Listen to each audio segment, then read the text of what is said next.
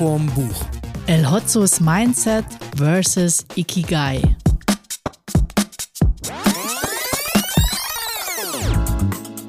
Hallo und herzlich willkommen oder passenderweise heute Kunishiwa. Zu Oh. einer neuen Folge von Schuss vom Buch. Und damit ihr alles ein bisschen direkt mitkriegt, worum es geht, Steff, du hattest einen wunderbaren Untertitel für unsere heutige Folge. Ihr könnt uns heute beim Sashimi-Essen zuhören. Äh, nee. Beim Sashimi. Them Thema war von der Selbstoptimierung zur Lebenskunst. Und genau das versprechen wir euch heute. Wir werden euch vor allem zum Thema Mindset kann ich euch viel mitgeben. Und äh, wer dem Titel schon entnommen hat, dass es um El Hotzo geht, der hat richtig gehört. Weil El Hotzo, also Sebastian Hotz hat ein Buch geschrieben mit dem Titel Mindset. Und äh, da werde ich ganz viel daraus erzählen. Für die älteren Semester unserer Hörerinnen, ähm, El Hotzo twittert wie ein Gott. Also wer irgendwie kurze, amüsante, humoristische Tweets oder auch auf Instagram oder ich weiß gar nicht, ob der überhaupt auf Facebook ist.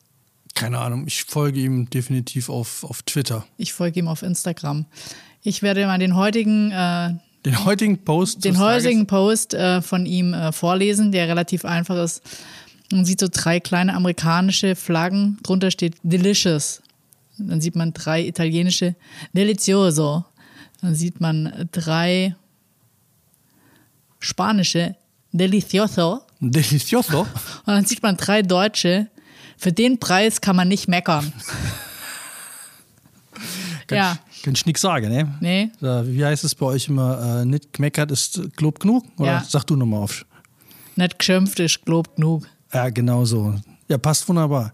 Also, für alle, die ihn, die damit noch nichts, noch nicht konfrontiert worden sind, es lohnt sich, diesem Kollegen zu folgen, weil was ich finde, was der total drauf hat, ist, er trifft den Nagel immer voll auf den Kopf. Also dazu noch den zweiten Post.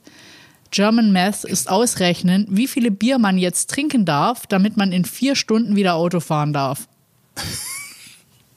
Ja, auch da ist ein großer äh, Pudelkern Wahrheit drin. Ja, und was ich bei El Hotzo eigentlich total sympathisch finde, er ist, glaube ich, auch so ein Stück weit, ich weiß nicht, ob er Klimaaktivist ist, aber ich finde es mega sympathisch. Ähm, ein weiterer Post von ihm ist, ähm, ist Ihr Kind ein Autofeind? Erkennen Sie die Codes. KP, keine Parkplätze.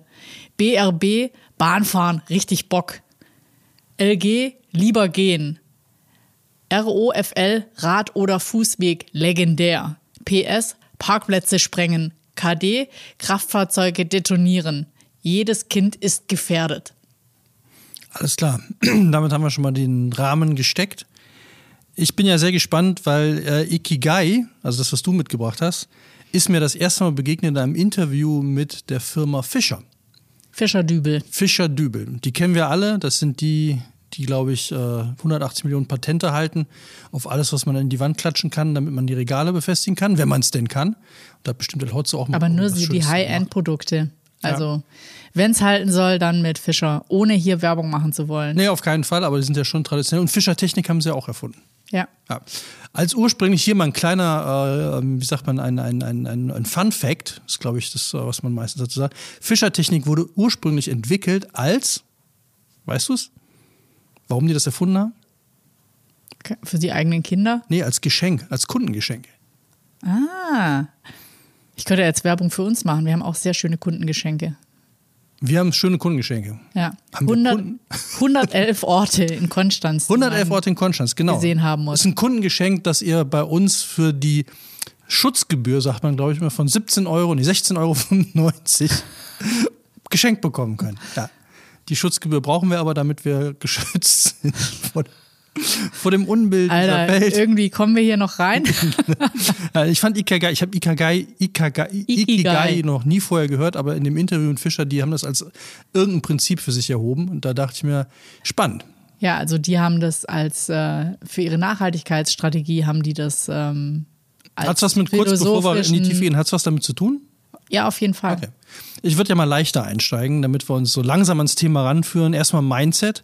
Warst du schon mal auf einem Selbstoptimierungslehrgang ähm, oder Workshop? Nee, nur auf einem Selbstverteidigungsworkshop. Und Okay. das war eher mit, äh, mit Anfassen. Mit, aber auch haben die auch gesagt, so, das ist wichtig, wie man da steht. ja, auf jeden Fall. Dass die Ausstrahlung, also äh, Körperhaltung macht dich auch gleich zum Opfer. Also je nachdem, wie du dich durch Straßen bewegst oder verhältst, dann. Ähm, ja, und das, da sind wir ja wieder beim Mindset. Also Mindset meint ja, Mindset meint ja, ähm, dass man sich vom Kopf her quasi darauf einstellt, dass man alles mit dem Kopf machen kann, wenn man nur die richtige Einstellung zu Dingen hat. Und äh, bei ihm hier in dem, in dem Buch macht das ein Typ und deswegen fragte ich, ob du schon mal auf einem Selbstoptimierungs- oder auf so einem Selbstbewusstseins- oder Bewusstseinssteigernden Seminar, weil ich war nämlich mal auf so einem Seminar als Thekenkraft und zwar in Dunningen. Nein. Ja, und das war sehr lustig, weil äh, wenn man nicht beteiligt ist, muss man den ganzen Schnickschnack ja auch nicht mitmachen, den die da machen. Also ich hätte ja schon irgendwie so, als ich am KIT gearbeitet hat, konnte man sowas machen, also wo die einen auch gefilmt haben.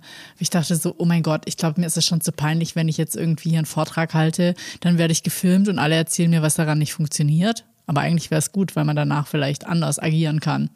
Ja, das ist ja weniger. Also das, was ich jetzt meine, das sind diese, wo einer vorne steht und dann so die ganze Zeit, der hat auch, die haben auch immer ein Whiteboard oder halt so ein, so ein, so ein Abreiß, äh, ähm, so, ein, so ein Board halt Ja. mit, mit Papier, ne, wo du dann. Flipchart. Flipchart, genau, ein Flipchart, wo sie dann ihren Kram draufschreiben und dann immer so, hey, haben Sie jetzt mal überlegt, wenn 500 Leute das machen, was glauben Sie, wie viele brauchen 1000 Leute? Und dann rechnet er irgendwas vor und dann, und jetzt alle und bar und dann hat er so fünf Seiten hochgeblättert und irgendwann kam dann raus und das sind Sie. Und dann denkst du, What?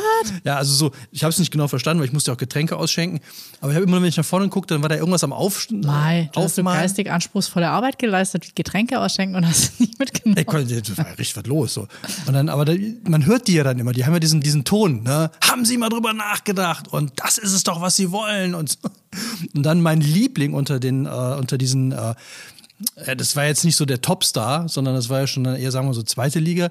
Mein Liebling, meine Lieblingsaktion ist dann immer, und jetzt schauen Sie mal alle unter Ihren Stuhl. Und dann alle natürlich in den Stuhl geguckt und dann so fünf Leute haben dann einen Euro gefunden. Und dann sehen Sie, hätten Sie nicht unter Ihren Stuhl geguckt, hätten Sie den nicht gefunden. Das heißt dann irgendwie, man muss sein Denken ändern. Keiner hätte geguckt, wenn du es nicht gesagt hättest und Geil, wäre ich kein suche Geld, wenn du nicht drunter ge- Ich suche in Zukunft auch Kaugummis unterm, unterm Stuhl. Ja. Crazy. Fand ich total lustig. Aber dieser Tonfall, und deswegen dachte ich so, also ich, ich, äh, er hat das sehr gut getroffen. Also Aber jetzt mal ganz ehrlich, äh, El Hotzo hat einen Roman geschrieben oder hat er El Hotzo hat einen Roman geschrieben. Fangen wir mal oder an. hat er über sein eigenes Mindset und seinen Umgang mit der Arbeit und wie man sich optimiert. Äh, was, was ist es genau? Das Erzähl mir mehr. Das Interessante finde ich, hast du El Hotzo mal in irgendeinem Interview gesehen? Ich habe den, äh, bevor ich ihm gefolgt bin, habe ich ihn mal gesehen. Äh, da war er in irgendeiner größeren Talkrunde und äh, war aber eigentlich ganz witzig, weil ich nicht, nicht wusste, wer der ist. Der macht das ja, glaube ich, seit drei Jahren. Und ähm, da wurde der total gehypt. Ich dachte so, hä, noch nie was von dem gehört. Und ähm, also ich sag mal so, der ist quasi der Postillon in mega jung. In fresher und für eine andere Generation, ja, für die Älteren unter uns. Ja, stimmt. Das kann, man- das, das kann man gut sagen. Ja. Auch skandalös, dass Zucker zu 100% aus Zucker besteht. Ja. Postillon ausgefunden. Ja. Ich fand, dass wenn man den so im Interview oder in Talkshows sieht, denkt man sich, was ist das denn für einer? Der sitzt da ja immer so ein bisschen nerdig, bräsig rum. Also dem würdest du auch zutrauen, dass er eigentlich den ganzen Tag mit Chips irgendwie vom Rechner sitzt. Und dann habe ich das nie zusammengebracht mit diesen echt immer, also der hat ja echt keinen schwachen Tweet. Also das sind ja, ist ja alles gut, was der macht. Und dann dachte ich mir, okay, der hat jetzt ein Buch geschrieben. Und dann dachte ich mir, okay, ich kann mir nicht vorstellen, dass das, was er da geschrieben hat, weil das vermutet man ja immer häufig bei Erstromanen so, dass, dass das aus seinem Leben ist. Und das kann ich mir so gar nicht vorstellen. Aber was toll ist, und das ist dann wieder genau wie bei seinen Tweets oder bei seinen, seinen Kurzdingern, seinen ne, Blogs, was auch immer, ist das Tolle, du denkst dir die ganze Zeit genau, jo, ja, genauso stelle ich es mir vor, das ist das Ding, ja, genau das. Und jetzt mal kurz zu der Story, deswegen habe ich dich gefragt, ob du schon mal bei so einem äh, Selbstoptimierungs- oder bei so einem äh, äh, Coaching oder sowas warst. Es geht halt die ganze, es geht eigentlich um Krach-Consulting. Also der Typ heißt mit Nachnamen Krach und der macht halt diese Workshops und sein Ding ist halt Mindset, Disziplin, Ego, werde zum Wolf. Und Hauptpunkt ist halt immer, es gibt zwei Arten Passt ja mega zu meinem Buch. Oh mein Gott. Es gibt zwei Arten die von Menschen. Es Töne. gibt Wölfe und es gibt Schafe. Und du musst dich halt entscheiden, willst du ein Schaf sein oder willst du ein Wolf sein. Und dann macht er halt immer, der bucht sich dann immer in irgendwelche, ja, so Mülheim an der Ruhr, ins Holiday Inn, aber halt so, also immer so in diese dritt, zweit, drittklassigen Dinger rein, mietet da irgendwelche äh, Konferenzräume und dann macht er da seine Workshops. Und zeigt den Leuten dann halt immer so, wie sie zum Wolf werden, woran es liegt, ihr müsst es. Also sein Spruch ist ein Genesis Ego, äh, schöpfe dein Ich. Oder schöpfe, nee, schöpfe dein Ich, heißt es, glaube ich, genau, schöpfe dein Ich. Das sind so seine Sprüche und damit geht er halt immer los und versucht halt jetzt dann Leute davon zu überzeugen. Das fand ich so am Anfang schon so lustig. Da kommen halt nur so zehn Leute und die kennt er wohl auch schon alle. Es scheint so eine, eher so eine, so, eine, so eine Fanbase zu sein, die da immer zu seinen Seminaren kommt. Und dann fängt es an, und viel mehr kann man dann auch schon gar nicht mehr erzählen. Äh, er kackt dann diese äh, Hotel, da ist eine Hotelmitarbeiterin, die kackt er an, weil die gerade auf dem Handy rumdaddelt. Und er ist halt der, der wichtigste Typ auf der ganzen Welt so, und er kann das nicht ab, wenn er reinkommt in ein Hotel und die Leute, ne, das geht nicht. Die kann jetzt nicht einfach daddeln, die muss sich mit ihm beschäftigen. Die spielt eine große Rolle. Und dann gibt es einen dritten Typen, das ist ein, äh, ein ITler. Und auch das ist wieder wunderbar, wenn, wenn, wenn erzählt wird, wie der sein Leben, sein Alltag. Also diese ähm, Hotelangestellte spielt eine größere Rolle die spielt in dem eine größere Buch. Rolle. Mhm. Und die dritte Person, die eine Rolle spielt, ist halt dieser äh, ITler. Und der Alltag von dem wird auch super beschrieben. Der muss halt immer seine IT-Sachen da abarbeiten und ist halt genau der, ne, have you tried to turn it on and off? Ich kann. so, genau das. Und dann, der folgt ihm dann irgendwann, weil er mit seinem Leben total unzufrieden ist und der folgt ihm dann und will, geht dann auch in das Seminar und wie da, was dann alles passiert, das ist halt so richtig geil. Also was ich, eine schöne Szene fand ich, er rennt dann, also dieser, dieser Krach-Typ, also dieser, der, der Leader da, der rennt dann irgendwann raus, alle rennen hinter ihm her und dann fällt ihm irgendwann ein, also er wollte eigentlich eine Mittagspause machen und er hat aber keine Ahnung, er kennt sich Müller an der Ruhe nicht aus, aber alle glauben es, weil er der, der super Typ ist, so, oh, wir müssen hinterher, der hat bestimmt den Geheimtipp mit Müller an der Ruhe. Und dann unterhalten sie sich auch so, ja, das ist ja schrecklich hier, aber er wird genau wissen, wo wir hin müssen und so. Und er hat aber überhaupt keine Ahnung und rennt dann im letzten Moment, sieht er irgendwie so, einen- so einen äh, Drogeriemarkt, rennt da rein kauft dann irgendwie so, so Schokoriegel und so einen Scheiß irgendwie und kommt dann wieder raus mit so ein paar Energy Drinks so, der wahre Wolf hat keine Zeit für Essen. und verteilt dann dieses Zeug und dann gehen die alle wieder zurück in dieses Hotel und machen dann weiter. So in dem Style. Und es ist wirklich, wirklich lustig geschrieben, ohne albern zu sein. Also das fand ich, da hatte ich ja so ein bisschen Schiss vor, dass der halt irgendwie ja, so in den Kurzdingern super ist, aber vielleicht, ich meine, es ist ein normaler Roman jetzt mit so knapp, knapp 280 Seiten. Kriegst du den gefüllt und ich muss sagen, absolut wegsnackable und wirklich sehr, sehr unterhaltsam und mit zwei Wendungen, die man so, wenn man ein bisschen drauf achtet, kann man die ahnen. Aber die sind echt gut. Also, meine Empfehlung hier, was Thema Mindset und El Hotzo angeht, sehr, sehr schönes Ding. Jetzt äh, zitiere ich mal ganz kurz, was El Hotzo selbst zu seinem Buch sagt. Hier die Antworten auf die häufigsten Fragen zum Buch. Ja, es ist lustig. Ja, Kann ich es ist bestätigen. auch ernst. Ja, bestätige ich auch, weil es ist es steckt natürlich eine ganz tragische Geschichte hinter dem Ganzen, die mich übrigens an einen Politiker erinnert hat, dessen Namen ich jetzt hier nicht nennen möchte, aber ich glaube, jeder, der das Buch liest, wird sofort an den denken, an den ich gedacht habe, weil einfach so gewisse Parallelen doch sehr offensichtlich sind. Ja, es gibt ein Hörbuch. Ich habe es selbst eingesprochen. Es erscheint heute. Also ich nicht, sondern El Hotzo. Ja, wenn man meine Tweets mag, dann mag man auch das Buch. Nein, leider ohne Drachen. Lass mich nachdenken. Ja, Aber muss ich das jetzt verstehen? Nein, leider ohne Drachen? nee, verstehe ich auch nicht. Aber alles andere, äh, ja. Es ist lustig. Wenn man die Tweets mag, mag man das Buch. Passt, passt alles. Ja, und ich glaube, er hat, äh, das hat er ganz oben bei sich hingepinnt, finde ich auch witzig. Ähm, ich glaube, er hat sich mega gefreut, dass er einfach mal mehr Zeit hatte, als jetzt nur drei Zeilen oder 160 Zeichen oder was auch immer, um einzelne Kapitel oder Themen zu füllen. Und das scheint ihm auch gelungen zu sein, oder nicht? Absolut. Also ich fand die, äh, also dieses Thema, dass die, dieses äh, Wolf und find den Wolf in dir, das ist ja so dieses ganz klassische, wenn, wenn, also diese Riesenseminare, wo dann einer vorne steht und 5000 Leute im Saal sind. Das ist ja genau dieses, ne, diese Männer, also eigentlich geht es ja immer um Männer. Ne? Ja, ey, sei kein Schlappschwanz, du, wenn du das richtige Mindset hast, dann schaffst du alles. Und ich finde halt, also wenn man dem wird, also man merkt auch direkt, das passiert direkt am Anfang, deswegen spoilere ich da nicht zu viel.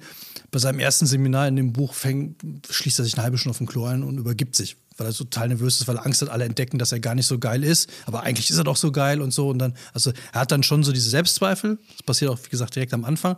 Aber er kann das halt. Sobald er wieder im Raum ist, dann und wie er den beschreibt, wie der sich da präsentiert und so, das ist alles. Äh, wie, hieß denn diese, wie hieß denn diese geile Serie mit Dumpfbacke? Da war doch auch so ein Typ dabei. Ja, ja. Dumpfbacke ist übrigens für alle, die jetzt äh, noch nicht so alt sind, ist die, wie hieß die? Äh, die hieß einfach, die hatte ja einen Namen in der nee, schrecklich nette Familie mit Al Bundy. Ja, die hieß nur Dumpfbacke. Hieß nur Dumpfbacke. Ja. Nee, die hat schon auch einen Namen. Die hatte schon einen Namen. Kelly, nee. Ja, ich glaube, sie hieß wirklich Kelly. Uh Kelly Bundy. Kelly Bundy. Ja. Al Bundy. Oder ist Kelly Bundy die Frau gewesen? Nee. Nee, uh, Peggy. Ah, stimmt. Peg. Peggy war die Frau. Ja. Übrigens, der schönste Spruch fand ich äh, nach wie vor. Ich, ich habe bis heute noch nicht rausgefunden, ob er den wirklich so gesagt hat. Aber ich finde ihn hochphilosophisch, weil er total immer wieder zu benutzen ist und passt natürlich auch super in unsere heutige Folge. Äh, Peck hat ihn mal gefragt, irgendwann, was denkst du gerade? Und dann hat äh, er gesagt, Peck, wenn ich wollte, dass du wüsstest, was ich denke, dann würde ich sagen und nicht denken.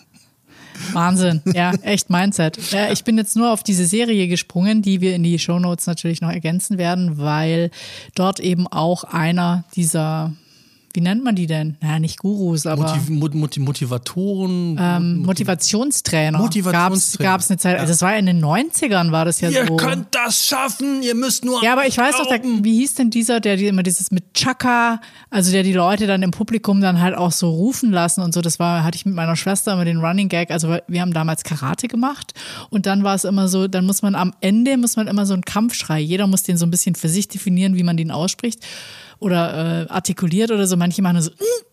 und du denkst so, was ist das jetzt verdruckstes? Oder du machst einen wirklichen Schrei, einfach um diese Energie zum Schluss auf den Punkt zu bringen. Und da war eben immer dieser Motivationstrainer, der ja immer dieses Chaka gerufen hat, wo wir überlegt haben, ob Chaka nicht eine gute Kombination wäre für diesen Schlag auf den Punkt bringen. Ah, Chaka.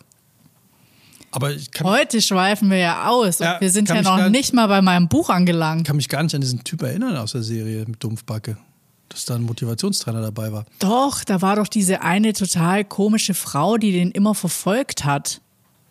Die so, die ihn total gestalkt hat, die nachher auch den Vater beerdigt hat und wo beinahe alles rausgekommen ist, dass die anderen den Freund unter die Erde gebracht haben. Ah, das doch, war die doch, Bestattungs, ja, ja, ja. also die Bestattungsunternehmerin Äh, war quasi die Stalkerin und er war so ein Motivationstrainer, hat es aber eigentlich auch null drauf gehabt. Ja, aber das glaube ich, ich glaube, dass, dass viele, also den einen, den ich da gesehen habe, die haben natürlich tausend Tricks, ne, die dann immer wieder funktionieren, wo die dann, oh, ah, ne, wenn er da wieder vorrechnet, ne, und der eine, das bist du, so. Das klar kann man das alles machen so und ist ja bestimmt auch ein bisschen was dran, aber ich finde es irgendwie immer so, ich würde da nie hingehen. Ja, aber das Interessante ist doch ganz oft, glaube ich, dass man in seinen Strukturen in seinem Denken, in seinem Anerlernten so, man sitzt so auf einer Schiene und man schaut nicht rechts und links und manchmal wäre es viel einfacher, wenn man das vielleicht hinter sich lassen könnte und auch, sag ich mal, vielleicht die Scham. Also ich meine, äh, ich habe mal in, als ich da auf Reisen war, hat einer zu mir gesagt, don't ask, don't get.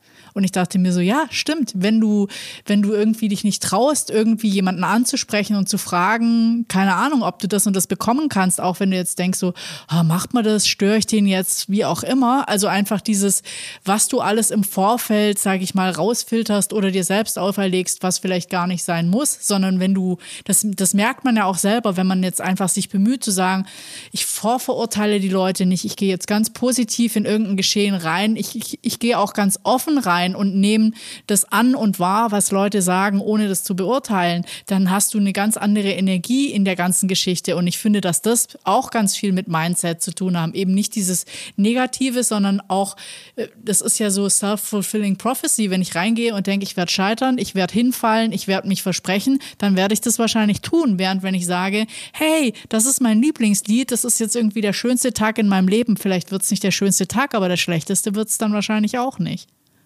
Nicht bewerten. Ja. Hast du vielleicht gewaltfreie Kommunikation gelesen? Ja, ich glaube, das habe ich gelesen. Das Lustige fand ich ja, äh, ich habe mein Buch, das von Ken Mogi oder Mochi, keine Ahnung, wie man es japanisch ausspricht. Ja, der Bayer würde sagen Ken Mogi. Ja, genau. Äh, Ikigai, die japanische Lebenskunst, habe ich gelesen. Und ähm, das habe ich vor zwei oder drei Folgen haben wir ja die gewaltfreie Kommunikation besprochen, die auf mehreren auch, äh, sage ich mal, Schritten aufbaut. Und jetzt hier Ikigai ähm, baut auf mehreren Säulen auf, nämlich Ichi, Sanchi. Äh, nee, die Säulen selber haben eigentlich gar keine Namen. Aber jetzt das mal ganz eins, kurz, zwei. jetzt werde ich mal ganz kurz Ikigai erklären, ähm, Oh. beziehungsweise ich werde es vorlesen, damit ich es auch nicht falsch mache. Ikigai ist ein japanischer Begriff, der die Freuden und den Sinn des Lebens beschreibt, bestehend aus Iki, was für Leben steht, und Gai für Sinn. Was ich daran total spannend finde, ist, dass Ikigai per se keinen beruflichen Erfolg fordert. Also du kannst quasi äh, einen Sinn im Leben finden oder ähm, Freude, Erfüllung. Also das ist ein bisschen, äh, bisschen größer noch als nur den Sinn des Lebens, indem du die, nach diesen fünf Säulen, die da vorgegeben werden, handelst äh, die ich mal ganz kurz noch schnell vorstellen werde. Einmal ist es klein anfangen. Das ist die erste Säule. Und da bringt er eigentlich auch immer ganz schöne Beispiele. Also so egal, was du tust, äh, wenn du klein anfängst und auch so vielleicht für dich ganz schön Liebe ins Detail steckst, dann, äh, dann gibt es dir quasi schon Freude, äh, Gefallen und bringt vielleicht deinen Job auch voran. Also er, er beschreibt zum Beispiel, da gibt's äh, in ähm, Japan gibt's halt äh, fünf Orte, da werden die Menschen super alt, nicht in Japan, sondern weltweit. Das heißen irgendwie die Blue Zones. Ähm, da sind, oder die blauen Zonen, da sind die ältesten Menschen, die es überhaupt gibt. Und die werden halt auch gefragt, was machen die anders in ihrem Leben. Und in einem dieser blauen Zonen gibt es eben auch so einen Sternekoch.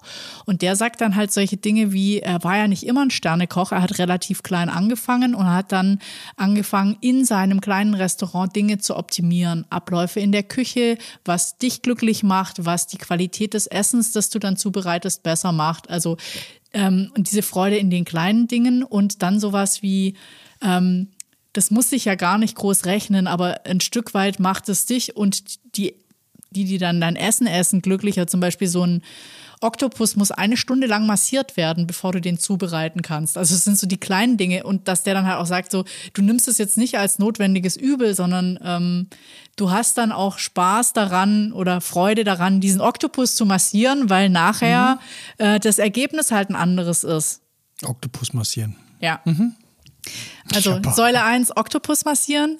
Dann äh, Säule 2 ist Loslassen lernen. Das ist auch ein ganz großes Thema. Ähm, das äh, ist die zweite Säule. Er beschreibt es im Buch dann aber relativ weit hinten, weil es so ein Stück, äh, Stück weit, glaube ich, auch eins der allerschwierigsten Dinge ist. Also Loslassen lernen heißt vor allem auch, wenn du dir jetzt vorgestellt hast, dass dein Leben läuft so und so, keine Ahnung, wenn du jetzt sagst, mein Haus, mein Partner, meine Kinder und das läuft eben nicht so, dann musst du diese Vorstellung, die du dir da gemacht hast, ein Stück weit loslassen und du kannst dann auch in anderen Konstellationen glücklich werden. Das ist einfach so diese, dafür gibt es sogar ein Wort, ähm, Illusor, illusorische irgendwas. Also ich finde es ganz spannend. Das muss jetzt nicht so dieses große Lebensziel sein. Das kann auch in viel kleineren Dingen stattfinden. Aber wenn du eben loslassen lernst als zweite Stufe, dann bringt es dich viel weiter nach vorne.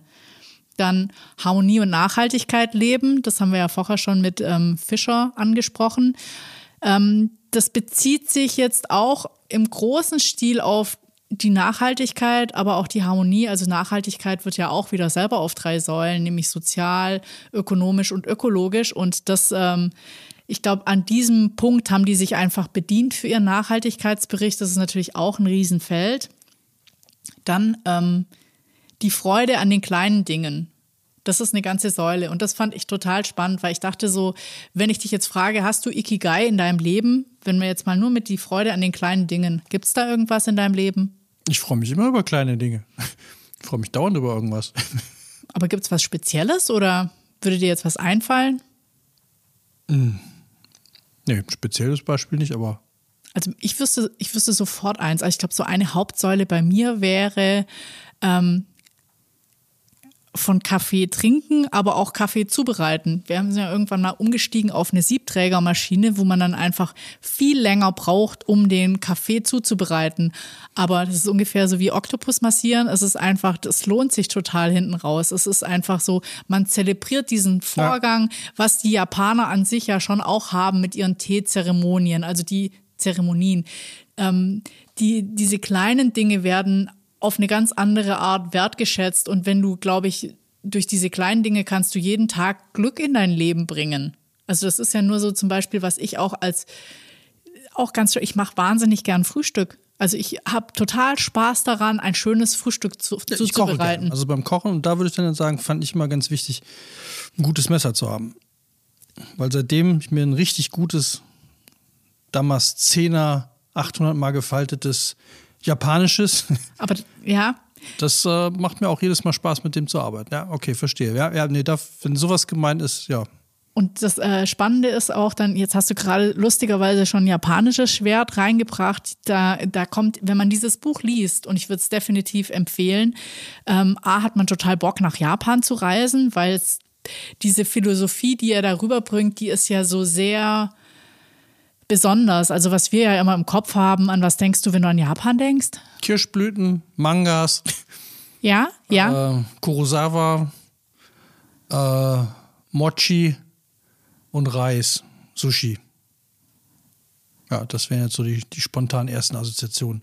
Also ich glaube, ich hätte noch dieses sehr höfliche, dass die Leute sich immer ähm, verbeugen, also dieses respektvolle, zurückhaltende. Ähm, spannend fand ich in dem Buch, das war mir auch gar nicht so klar. Die Japaner haben ja einen Begriff für, ich kann gleich nochmal nachgucken, wie er heißt. Äh, Karoshi. ja, genau. Tod durch Überarbeitung auf der einen Seite und dann aber auf der anderen Seite eben ja dieses Ikigai oder die haben sogar ein Wort für, wenn du aus deinem Job aussteigst, weil Work-Life-Balance nicht mehr stimmt. Wenn du einfach sagst, ähm, ich möchte jetzt eben mehr meinem Ikigai entsprechen und ich äh, mache jetzt zum Beispiel irgendwie ein Restaurant auf oder eine, weiß ich nicht was, Essensstube oder irgendwas anderes, einfach um nicht mehr dem entsprechen zu müssen oder diesem gesellschaftlich auferlegten Druck, sondern mehr dem, auf was ich jetzt nicht Lust habe, aber was mir eben Freude bereitet. Und da ist der Japaner, glaube ich, so sehr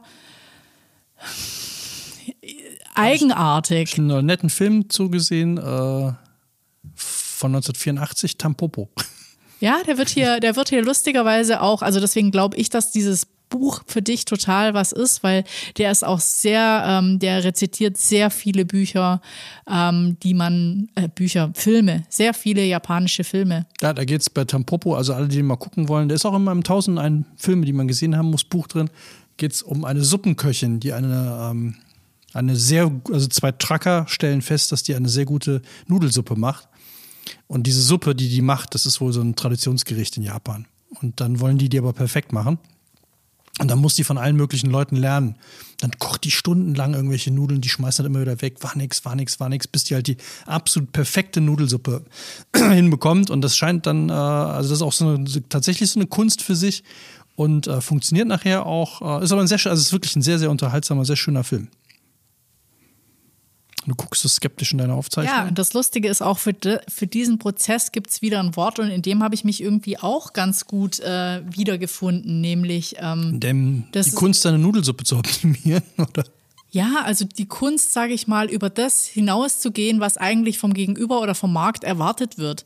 Also die Nudelsuppe wäre ja schon die essbar, schon perfekt, perfekt. Aber sie war nicht die perfekteste. Ja, perfekt. und, und ähm, ich glaube, das ist auch so ein bisschen was, äh, das nennt er dann auch den Flow. Also wenn du quasi Spaß daran hast, die Nudelsuppe so zu perfektionieren, obwohl es dir jetzt, sage ich mal, wirtschaftlich nicht mehr Geld bringt, dann ist, ist es auch ein, eine Säule oder ein Teil von Ikigai, weil du vielleicht jetzt für andere nicht einsehbar, ist sagen wir mal, fies ist wie ein Hobby. Also wenn du halt so eine Freude und so ein Flow, dann fühlt sich die Arbeit auch nicht nach Arbeit an und dann ist es auch quasi falsch, sie jetzt in Geld zu messen, sondern wenn die das jetzt natürlich so perfektioniert, dann kann sie es vielleicht im zweiten, dritten, vierten Schritt schneller machen oder vielleicht entdecken die Leute wahnsinnig gut und geben dann doch mehr Geld aus. Aber das ist nicht die Intention im ersten Schritt, warum die Person das so macht. Ja, sie wäre, Tampopo heißt übrigens Pusteblume und sie ist dann die quasi die Rick Rubinette des, des Suppenkochens. Ja, also ich fand das irgendwie witzig für alle, die jetzt die Folge und die vorigen nicht gehört haben. Also Rick Rubin spricht ja auch sehr viel über Kreativität, über Sein, über Energien.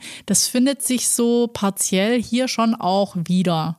Also die Folge verlinken wir auch nochmal, die kann ich auch nur jedem ans Herz legen und unbedingt äh, sein Buch mal lesen, Die Kunst zu sein. Ist ja auch, könnte auch ein japanisches Buch sein. Äh, lustigerweise wurde da auch eben der Film von Tampopo, eben diese Rahmenköchin erwähnt. Rahmen. Ja, Rahmenköchin. Rahmen. Und ähm, das fand ich über, insgesamt auch super spannend, dass quasi, sag ich mal, so ein Thema wie Essen war jetzt bei Rick Rubin nie ein Thema.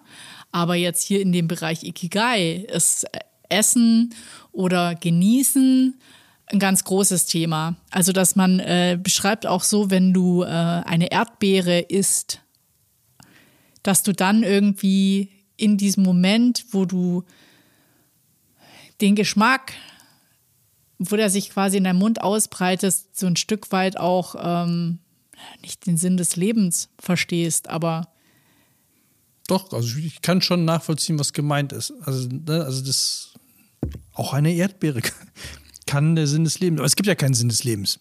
Also den muss ja jeder für sich selber definieren, aber es gibt ja keinen vorgeschriebenen. Ja, aber dieses, äh, das ist eben, glaube ich, Ikigai. Das Ikigai sagt, äh, es wird dir vielleicht gesellschaftlich vorgemacht, das und das und das brauchst du, dein Haus, dein Pferd, deine Pferdepflegerin, damit dein Leben perfekt ist für andere. Während jetzt Ikigai sagt, damit du dein Ikigai findest, ähm, und die, die das eben finden, das sind die ganz, das sind auch die, die ganz alt werden. Also wenn du quasi irgendein Hobby, eine Passion, eine Leidenschaft, in der du dich auch total verlieren kannst, die dir einfach diese, diese Glücksgefühle geben.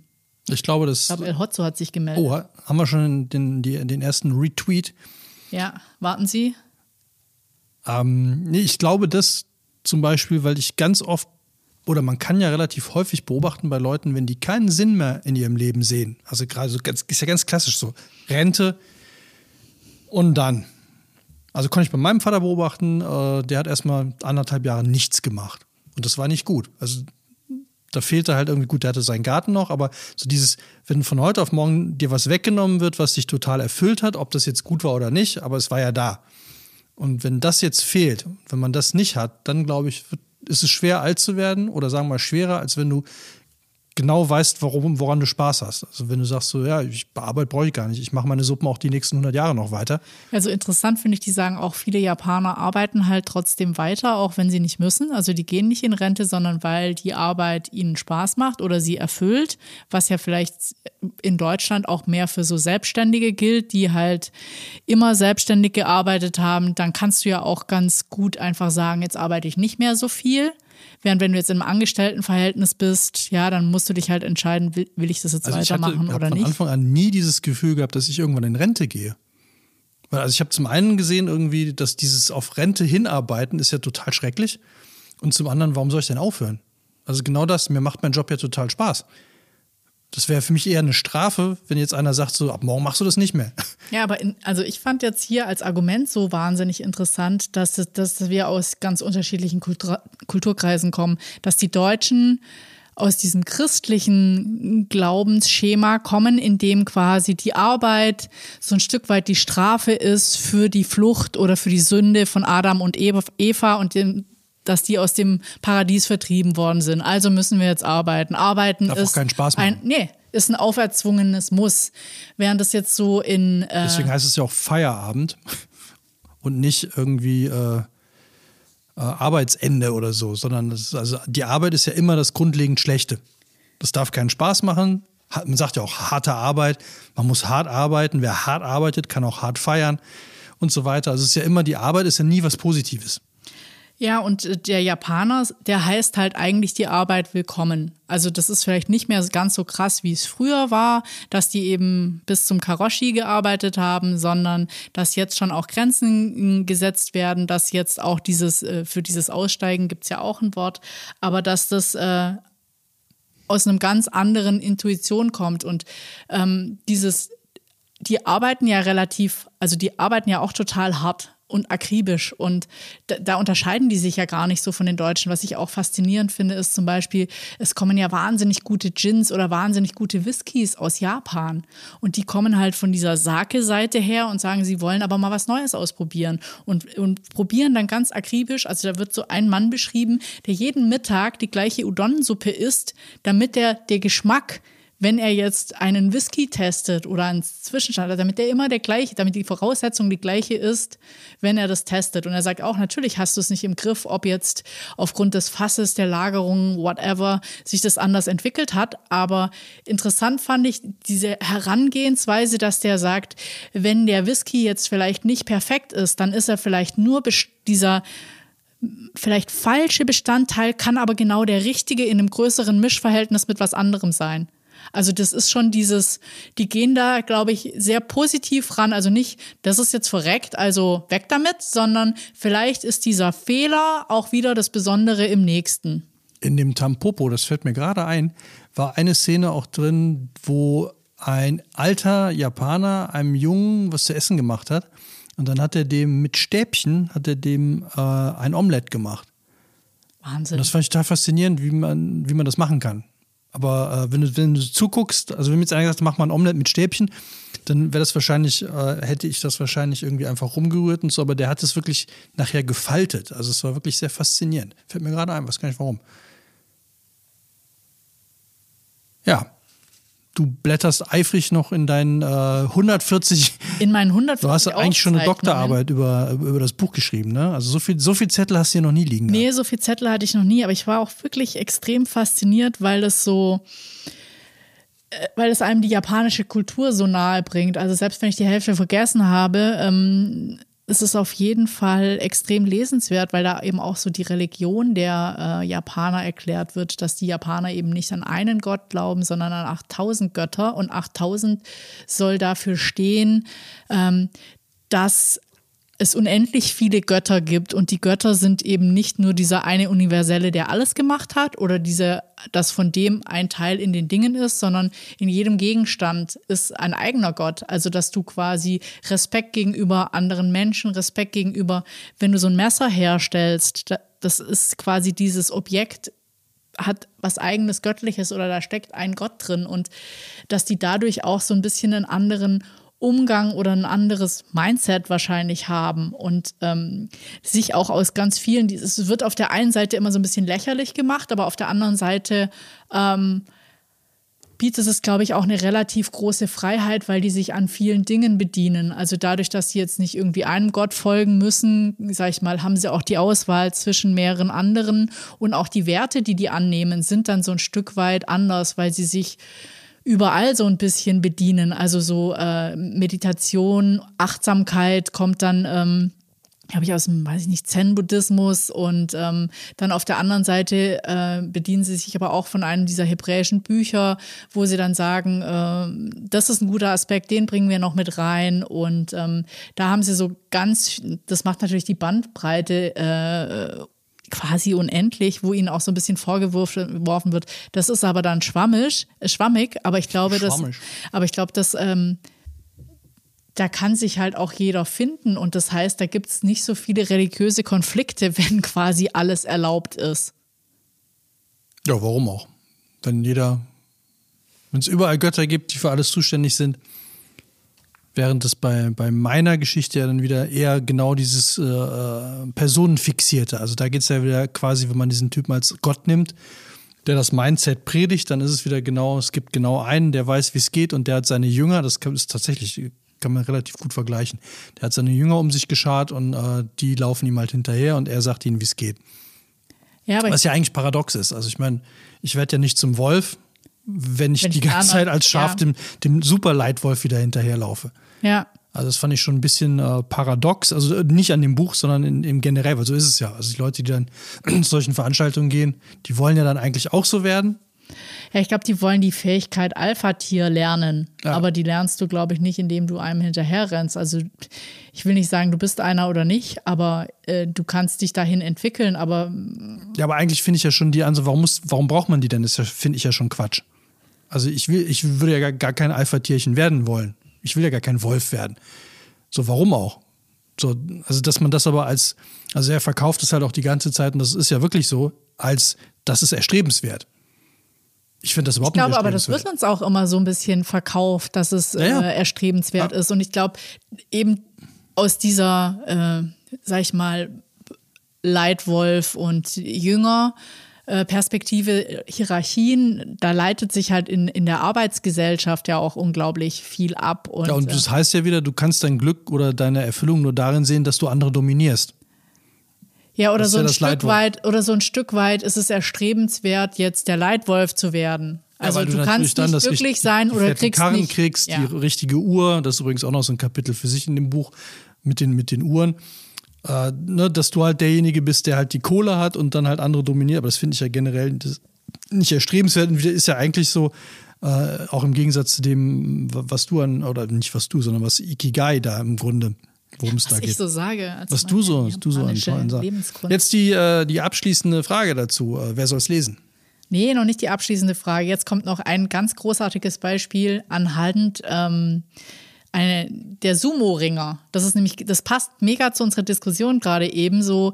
Äh, was macht denn ein schlecht, also die Sumo-Ringer werden was ja. Was macht so, denn einen schlechten Sumo-Ringer aus? Er ist zu dünn. zum Beispiel.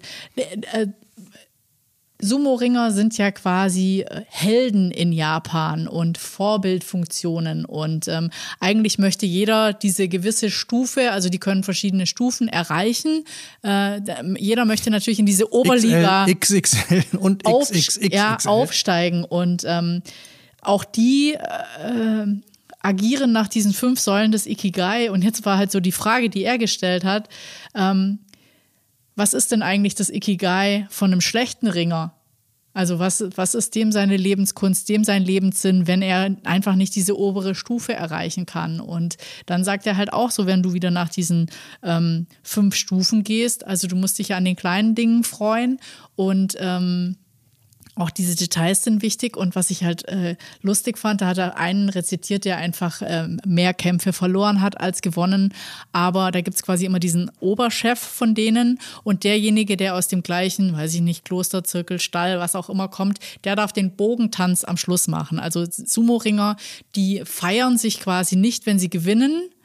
Das, der Respekt, du gewinnst, verbeugst dich und dann hast du gewonnen. Ich, ja den lässt du weg, also äh, den Freuden. Aber, aber es gibt dann trotzdem diesen Bogentanz, um die Leistung von allen anzuerkennen. Und da ist eben einer dabei, der im, im Kampf eigentlich immer viel verliert, aber der einfach den tollsten Bogentanz macht und der quasi da, dabei bleiben möchte, weil er seine Erfüllung in diesem Bogentanz eben findet. Oder dann gibt es andere, die eben dieses die wollen trotzdem in diesem, obwohl die eigentlich kriegen die, glaube ich, äh, sowas wie Kost und Logis kriegen die und je weiter sie hochranken, umso mehr Geld bekommen die. Aber du kannst es ja auch nicht dein Leben lang machen. Irgendwann bist du ja zu dick. vielleicht zu alt zum Kämpfen.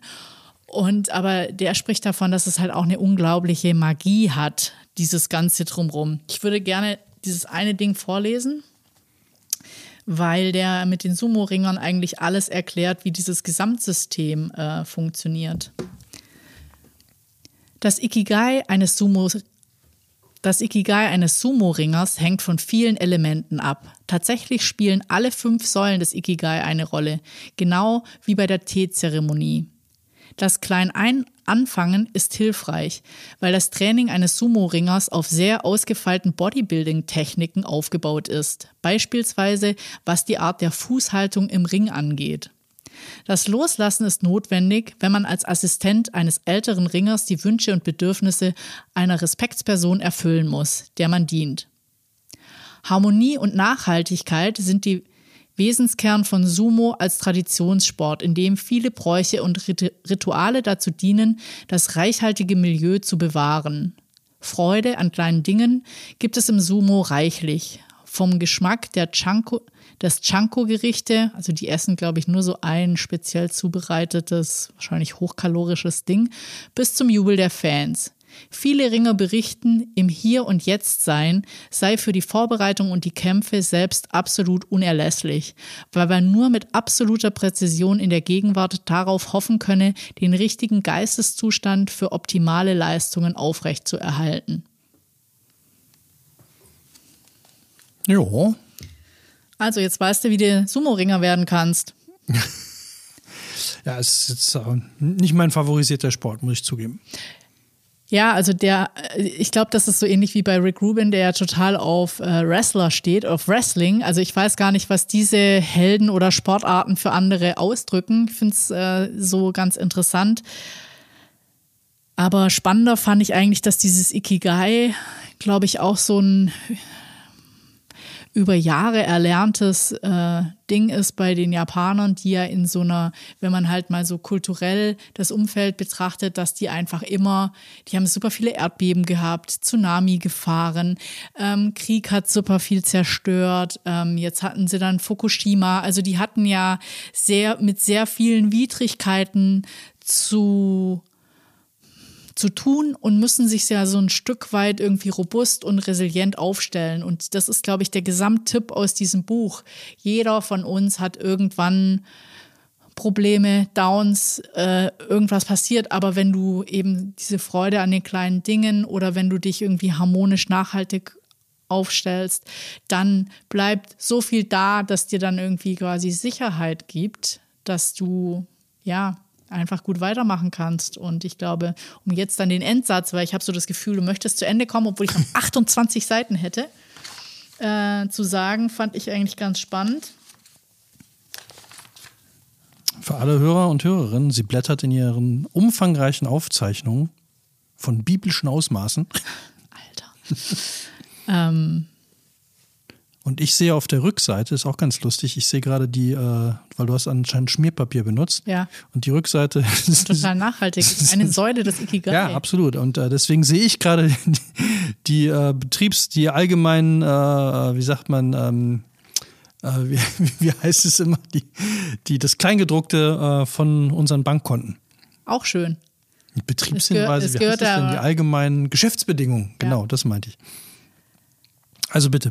Also ich glaube, einer der wesentlichen Punkte, das habe ich ja vorher angesprochen, ist diese Fokussierungsillusion. Also dass man sich vormacht, das und das und das muss man haben, damit man glücklich ist. Also Ikigai so ein, Schluss, äh, so ein Schlüssel auch zum Glücklichsein. Und äh, er sagt, es hat keinen Sinn zu versuchen, so zu sein wie andere. Wir haben also allen Grund, uns zu entspannen und einfach wir selbst zu sein. Also ich möchte schließen mit, feiert einfach eure Persönlichkeit. Ja, das würde ich so unterschreiben und äh, rennt nicht in Selbstoptimierungs- oder äh, Coach-Seminare oder wie heißen die, was hatten wir für Motivations-, nicht, sondern doch Motivationstrainings, Training. äh, braucht es alles nicht. Liest einfach, lest einfach Rick Rubin und lest Ikigai. Und wenn ihr Bock habt, ein bisschen Unterhaltung in euer Leben zu bringen, dann lest Mindset von El Hotzo. Es ist sehr unterhaltsam und man weiß auch, warum man dann nicht mehr in diese Seminare gehen muss. Und bei dir kann man dann nachlesen, äh, was man stattdessen machen kann. Das finde ich gut. Ja, also ich glaube, es ist nur ein Abriss über sehr viel japanische äh, Lebensart, Philosophie und allein das Wort Lebenskunst, die japanische Lebenskunst. Und ich glaube, das ist es halt, dass man auf sich selber hört. Ich hatte ja jetzt erst Klassentreffen und wenn du dann irgendwie mit allen anderen anfängst, dich zu vergleichen, was machen die, was machst du, was hast du erreicht und so weiter, dann bringt es dir kein Glück. Also dann macht es dich irgendwie fühlt sich nicht gut an. Und wenn du dann wieder einen Tag davon weg bist, also so ging es mir, äh, und dir dann wieder überlegst, an aus was schöpfst du deine Energie, an? Was hast du Spaß, in, in was bekomm, hast du so einen Flow und möchtest auch gar nicht aufhören. Also genau dieses, wo du manchmal sagst so, oh, jetzt lass es halt mal gut sein, ähm, so ungefähr, jetzt hast du ja schon 28 Stunden mit einer, weiß ich nicht, Beschilderung eines Audioguides verbracht und ich denke so, ja, aber ich bin voll im Flow, es macht voll Spaß, es wird ein mega schönes Ergebnis, klar, rechnet sich's nicht, aber ich habe gerne die Lebenszeit in das investiert, weil es ist äh, einfach in dem, in dem Tun hat es total Spaß gemacht. Ja, und das, das Ergebnis ja, dann ist ja, dann ist ja, dann ist ja völlig okay. Ich habe mir auch vorgenommen, ich werde bei nächster Gelegenheit äh, bei meinem Abi Treffen, Schultreffen, ich werde die Leute, die fragen mich ja immer, oder das ist ja die meistgestellte, was machst du eigentlich? Ja. Ich werde, äh, ich frage das nie, weil es mich im Grunde überhaupt nicht interessiert, was Leute beruflich machen, weil sie antworten ja immer ja. mit ihrem Beruf. Nie, ey, ich, ich surfe oder ich mache das, sondern es kommt immer sofort so, ja, ich arbeite hier in einer Werbeagentur, bla bla. Äh, ich werde, glaube ich, dann nur noch fragen, äh, und was macht dir Spaß? Ja. Statt zu fragen, und was machst du so? Ja. Und dann mal gucken, welche Antworten kommen oder ob überhaupt welche kommen. Also, Oder ob sie, Ja, das fände ich noch viel lustiger, wenn sofort geantwortet wird, ja, ich bin in einer Werbeagentur. Weil einfach mit der Frage gar nicht gerechnet wird, weil alle denken, du fragst sowieso, was machst du? Ja, aber es ist ja schon fast wieder verurteilend, weil ich finde es ja super interessant, weil selbst wenn einer jetzt 60 Stunden in einer großen Firma arbeitet, dann kann das ja total sein Ikigai sein. Ja, Das aber deswegen ist ja die Frage, was macht dir Spaß? Und wenn er dann sagt, ja, mein Job, dann ist ja cool. ja. Aber wenn du fragst, was machst du, antworten alle in Deutschland sofort mit ihrem Job. Ja, aber das ist so deutsch. Also als ich mal in Südamerika war, da fragte ich eigentlich noch nicht mal einer, hast du studiert, was machst du, la la la. Überhaupt nicht, sondern eher so, warum bist du hier auf Reisen, warum bist du überhaupt hier? Also so ganz andere, da kommen ja auch ganz andere Antworten. Ich meine, geil wäre auch mal auf einem Klassentreffen zu fragen, warum bist du eigentlich hier? Ja. Was ist eigentlich dein größtes Geheimnis? Ja. Auch mal spannend. Ja, wobei so Geheimnisse kommen ja, glaube ich, schon so ein paar raus. Das finde ich ja immer eigentlich ganz amüsant. warum an alles fragen, nur nicht, was machst du? Und was machst du? Was machst du so? Ja, aber das ist ist der, das ist der Klassiker. Das ist eigentlich schon komplett falsch. Ja. Und vor allem, also ich, ich frage das deswegen wirklich nicht, weil es mich tatsächlich überhaupt nicht interessiert. Also entweder kommt es in einem weiteren Gespräch sowieso dazu, dass du erfährst, aber dann hat es wieder was mit dem Privaten zu tun. Oder es kommt nicht, dann scheint es ja auch nicht wichtig zu sein. Aber die meisten wollen das ja auch immer unterbringen.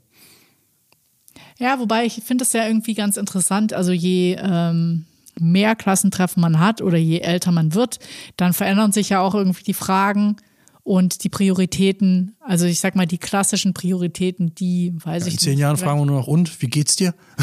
Ja, wahrscheinlich. Wird dann nur noch über Leiden gesprochen. Das ist so der, die nächste Chirurgen? Evolution.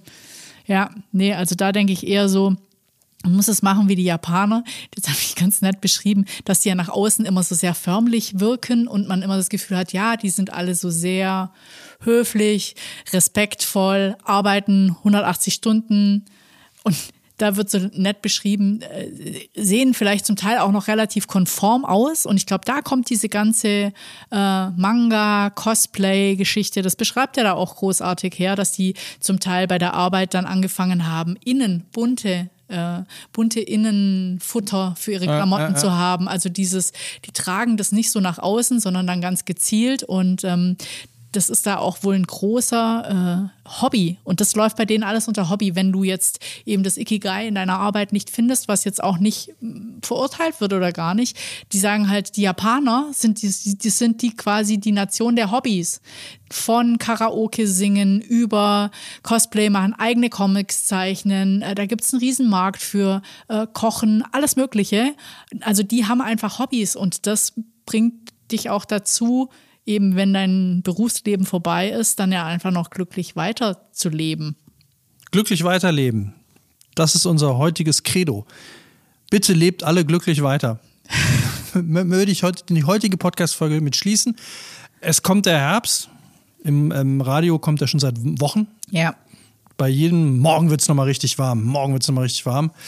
Ähm, das sind zwei Bücher, die euch bestimmt gut über den Herbst bringen.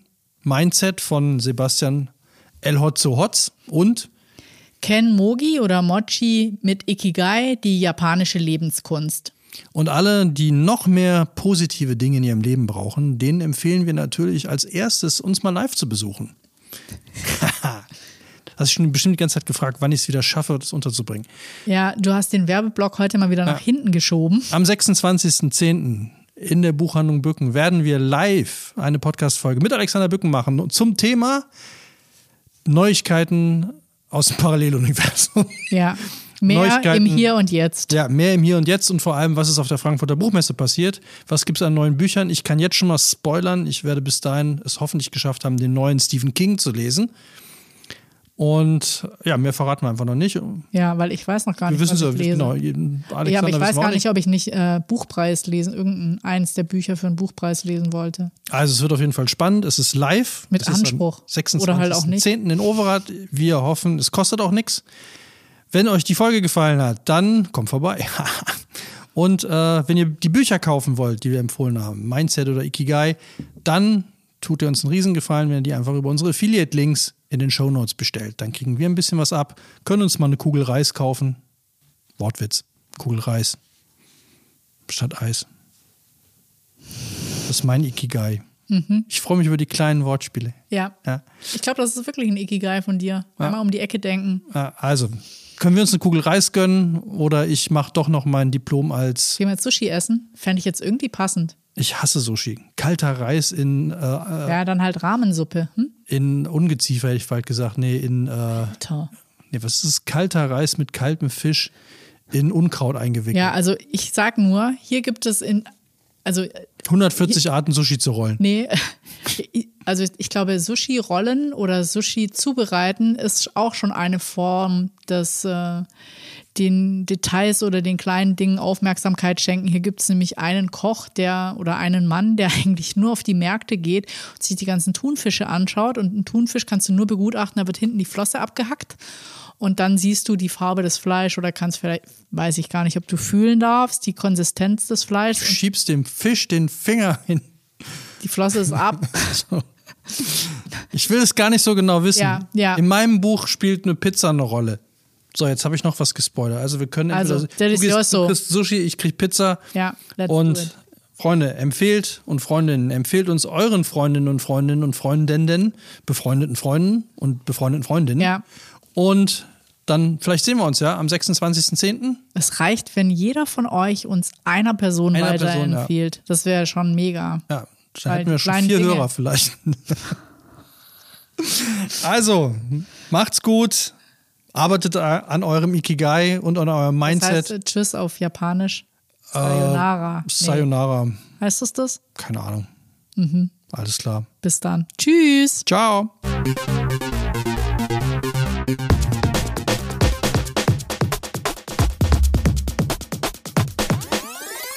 Schuss vorm Buch.